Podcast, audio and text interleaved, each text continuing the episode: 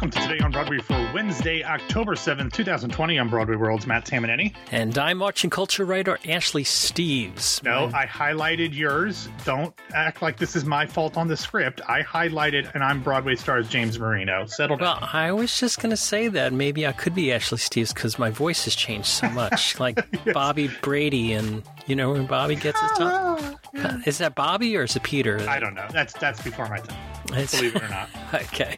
And so I'm uh, Broadway stars James Bruno.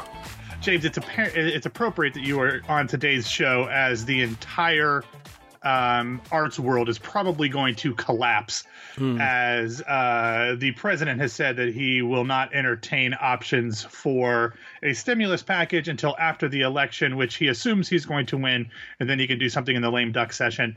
Um, if he does not win, I'm pretty confident he won't give a damn about helping anybody. Um, so. Uh, not good. We're not going to talk about that in the news, but I wanted to point out two things real quick before we get into the main show related to that.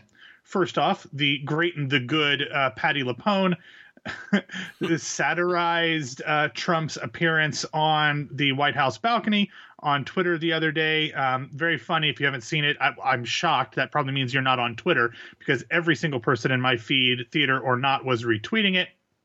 Uh, she's she's standing up on a balcony. Obviously, she said, "I still have the lung power, and I wore less makeup. This revival is closing November third very good. She probably did never struggled to breathe like he did. Mm. Um, and then also there, this is from a couple days ago, and obviously is no longer applicable because of what the president tweeted. But in the Washington Post, Ali Wombold and Charles Segars um, wrote an article entitled "Performing Arts Are Near the Point of No Return. Conservatives Should Rescue Them." clearly that is not going to happen. Um, so those are things that are in the show notes, but um, are, I didn't want to get into because we've been over this enough. I don't feel like we need to spend a bunch of time, but I wanted to mention those things at the top of the show, James. Yeah. So uh, I, this is. Um, I'm thinking it's Trump is going to take a scorched earth policy. Uh, mm-hmm. that, that's my theory here is that uh, he's going to run it into the ground as hard as he can as uh, Maureen Dowden says he's going to crash uh, Dad's Oldsmobile into the earth. So mm-hmm. great, and when that happens, hopefully we uh, will have other things to talk about. But you can listen to all of those at Patreon.com/slash Broadway Radio, BroadwayRadio.com slash Patreon. Thank you.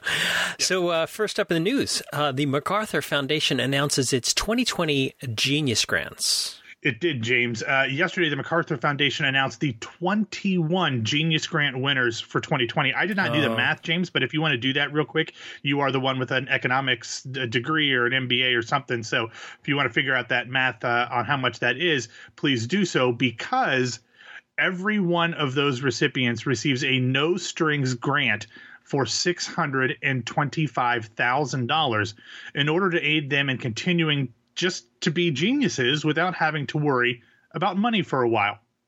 Included in this year's grant recipients were a pair of performing arts recipients, including one that is very much theater specific, and that is playwright Larissa Fasthorse. She wrote the critically acclaimed The Thanksgiving play, which ran off Broadway at Playwrights Horizons in 2018 and was extended multiple times. Uh, and as evidenced in that show, much of her work is focused on bringing Native American perspectives to the theater. Upon receiving the news that she was getting a $625,000 Genius Grant, Fasthorse said, quote, we're still just trying to grapple with the fact that everything won't be a struggle. And James, while this thing happens every year, it seems especially appropriate coming after the news of the president refusing to do any sort of aid or stimulus or relief um, and how that is hitting the arts. This is especially uh, nice for Fasthorse and the other recipients. The other professional arts professional, uh, the other performing arts professional in the group was dancer and choreographer Ralph Lemon. And James, everybody in this group is so diverse. There's everything from an econometrician, which I don't even know what that is, to an evolutionary geneticist, to a historian, to a composer, to a documentary filmmaker, to a property law scholar. I okay. Um, people can be geniuses in a lot of things, so this is obviously a huge honor. And you know, while it's cool when familiar names like Lin Manuel Miranda and Colson Whitehead and David Simon and Ta-Nehisi Coates receive this type of honor, I'm always more excited for the theater people who aren't household names like Fasthorse or Dominique Morisseau or Taylor Mac or Branden Jacob Jenkins. Um, because this probably means a lot more to them from a financial standpoint than those people who have a lot of pop culture acclaim and a lot of other uh, you know revenue streams that uh, they probably already are pr- pr- uh, are pretty set on those types of uh, issues. You know, I- am thinking that uh, uh, people like Fasthorse and uh, Dominique Morisseau and Taylor Mac, uh, uh, th- those are people who are on the cusp of making that break to becoming yeah. household names, uh, and and hopefully this gets them over the hump. I, every every year, I, I wonder to myself, what did what did Douglas MacArthur have to do with this? so, I have no idea. I shall return. I yeah, well, and and this returns every year, so there you go. It does. And, also, I, and so the math uh, the math let me help you with the math here. So it's 625000 okay? So if you if if 10 people get it that's 6.225 million. If 20 people get it it's 12.5 million. And then you add in the extra 625 so that comes up to 13.125 that's the new math for you you know that's how to multiply 625,000 times 21 Yes, I also used the dumb math and grabbed the calculator that sits on my desk. Ah, uh, you know, we don't have calculators anywhere near us, do we? Ever? I, yeah. I do. I literally, this is a calculator. This is not a calculator on my phone. This is one of those. Ah. I'm pushing the buttons. Does it have a tape? No, no I love the tape. I used to love the sound of the tape. When I was yeah, when I was working in the advertising side for Broadway World, I had to have numbers and I was putting together proposals for ad campaigns, so I would use that a lot. But now Scott Rudin ad campaigns, together. I could tell you what number that was. Uh, well, I can tell you what number it was, not how much he paid. But anyway, I didn't deal with Rudin. I dealt with regional stuff. So, anyway. what do we have in other news? All right, we've got some cool stories here, James. First up, yesterday, the Manhattan Theater Club announced that Tony winning actor, writer, and director, not to mention the captain on the TV show Castle, uh, Ruben Santiago Hudson, has joined the artistic staff as an advisor. Of course, Santiago Hudson uh, directed the Tony winning revival of Jitney for MTC back in 2017, and he will now aid artistic director Lynn Meadow in scheduling for the company.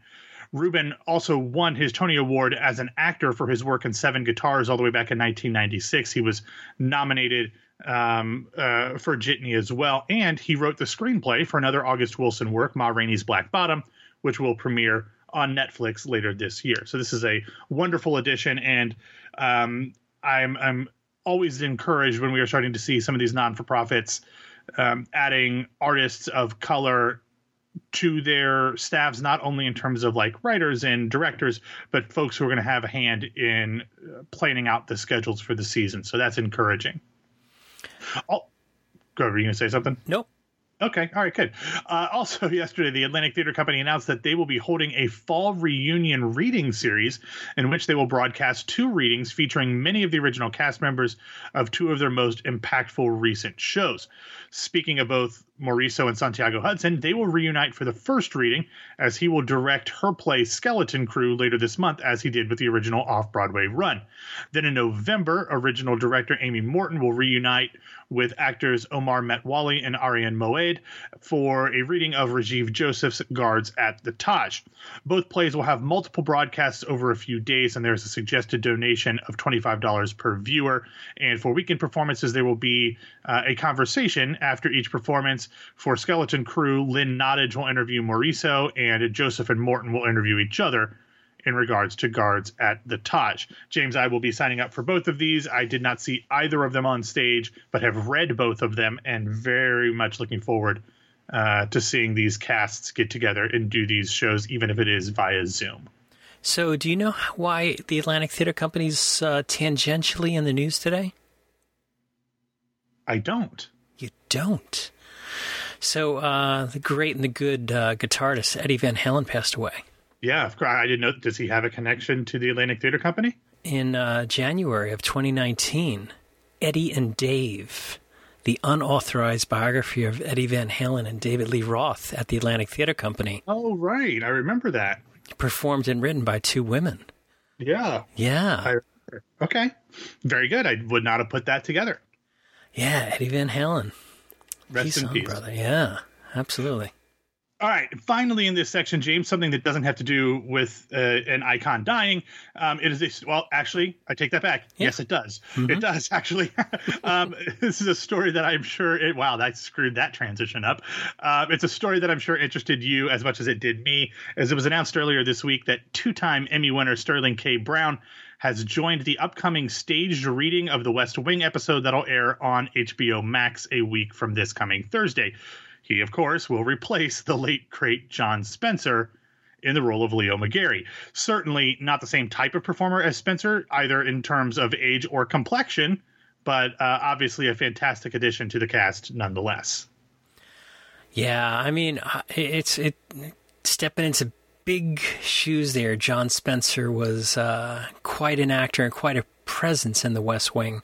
There's a heart and And- soul of that show. Yeah, absolutely. And uh, Sterling K. Brown, an excellent choice. Yeah. Excellent. Big fan of that. That that that I, I'm I'm thinking that gives me the perfect transition into our feel good recommendations. Yes, very. I mean, I mean, it was kind of right there for you. I had feel good recommendations in the uh, in the title there, but that's fine. Uh, the first one uh, is the fact that Amazon Prime has released the official trailer for their filmed version of What the Constitution Means to Me, which will premiere on October 16th. Which, looking at my calendar, is a week from this Friday. Um, always amazing. Uh, whenever we can talk about Heidi Schreck in this show, um, so there's that. Then the second one a bunch of former Wicked cast members got together to, to do a video in which they encourage everybody to vote. They do some parody lyrics for a few songs um, from the show. It features Kristin Chenoweth, Idina Menzel, Alexandra Billings, Brittney Johnson. Um, and a bunch of other stuff. Lindsay K. North, Lindsay Pearce, um, Talia Suskauer. Um, very, very cool. So check that one out. And then the two that are my favorite, James, um, or at least in terms of uh, got me most excited because I already knew what the Constitution means to me was coming. Um, Laura Osnes sent out a trailer to her upcoming Hallmark movie, which you know that I love, uh, One Royal Holiday, which will actually premiere on October. Which it's not a Halloween movie. Uh, October 31st, it'll premiere. Uh, it's not a Halloween one, but in addition to her, it stars Aaron Tveit, Krystal Joy Brown, Victoria Clark, and Tom McGowan. And twist in here, James. Aaron Tveit is playing a prince, but it's not a secret. Most of the time, a lot yeah. of times, it's a secret that the guy's a prince. Um, unless like she's the matchmaker going to his random fictional European country in which uh, she's there to find him a princess, and then he ends up marrying the matchmaker. That's a whole different genre of Hall- of Hallmark movie, which I love nonetheless. Uh, and then finally, I figured this was perfect to put at the end as it book uh, as it bookends our show, which started off with the Patti LuPone tweet. This ends with Mandy Patinkin and his wife Kathryn Grody producing a campaign commercial uh, encouraging people to vote. Uh, very funny. If you have not been following Mandy Patinkin on Twitter, I don't know how much of it he does himself and how much of it is his son or whatever, but he is great on Twitter. This video was so much fun. And Mandy and Kathryn just seem like they are the coolest, most fun couple who's been married for like 40 years or whatever. Uh, very, very fun. Kathryn kind of direct she's a writer and an actress herself um, she kind of directs mandy and then she gets into it's very very funny so check that out in the show notes I uh, forgive me. Uh, did you guys talk about uh, at one point or another this uh, the Jonathan Groff virtual sing along event? i did not um, i don't know if ashley did i don't know anything about it so tell tell me more about groff sauce singing So Groff Sauce did this thing, this thing on YouTube that my wife was howling, how like. I mean, I, I thought something really. Ha- I thought the house fell down or something like that. she was screaming so loud; it was so funny. So Groff does this. Um, does this thing on YouTube where he uh, he does a bunch of his own songs and voices and things like that. Uh, it was um, it was for the Special Olympics of Northern California, and uh, just absolutely absolutely hysterical. About thirty minutes long, and it has been playing on repeat in, in my house. Uh, that's that's amazing that's crazy because he doesn't normally do he doesn't do any social media stuff, and he's usually pretty pretty quiet on uh, these kinds of things. So that's awesome. Yeah, no, it was really really funny. Uh, uh, uh it's about a week ago or so, uh, but um, just very very funny. I, I, I can't can't believe how funny it was. But so highly, highly recommended. Feel good. If you have an extra thirty minutes, uh, you know, lock yourself away and watch it. It is really, really wonderful. And he does. Uh, Reindeer are better than people. You know. have to. it's really, really That's funny. So, uh, on on other fronts, um, you know, we're recording on Tuesday night. Uh, what's going to happen with the NBA? I mean, I'm hoping that the Lakers take a uh, three-one lead tonight. Um, mm-hmm. I don't know that they will. Uh, they uh, lost Game Two, despite the fact that two of the the Heat's uh, best players were out. But we will see. So after the NBA uh, wraps up here with their things, do you do the do the bubbles get emptied out and maybe Broadway could use them? I mean, uh, it's just down the street from me, so I'm totally fine if they want to bring all of Broadway down to Orlando and uh, and do that. Yeah, totally. Yeah, you know, uh, I think that that'd be good. And uh, and oh oh, Matt, I don't have COVID. Do you? Uh, I haven't been tested, but I feel great. Oh, well, it's best you felt in 20 years. I, mean, I don't know about, about that. Let's settle down there. So, our thoughts and prayers with Stephen Miller and all of the uh, folks at I don't really 1600 pray. Pennsylvania Avenue. All right, Matt, why don't you get us out of here? Right.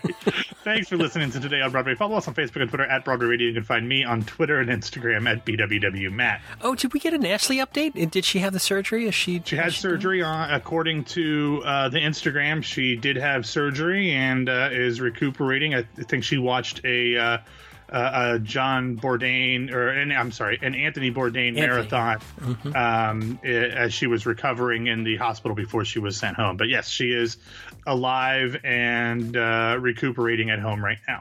All right, that's good to hear. And my name is James Marino from BroadwayRadio.com and BroadwayStars.com.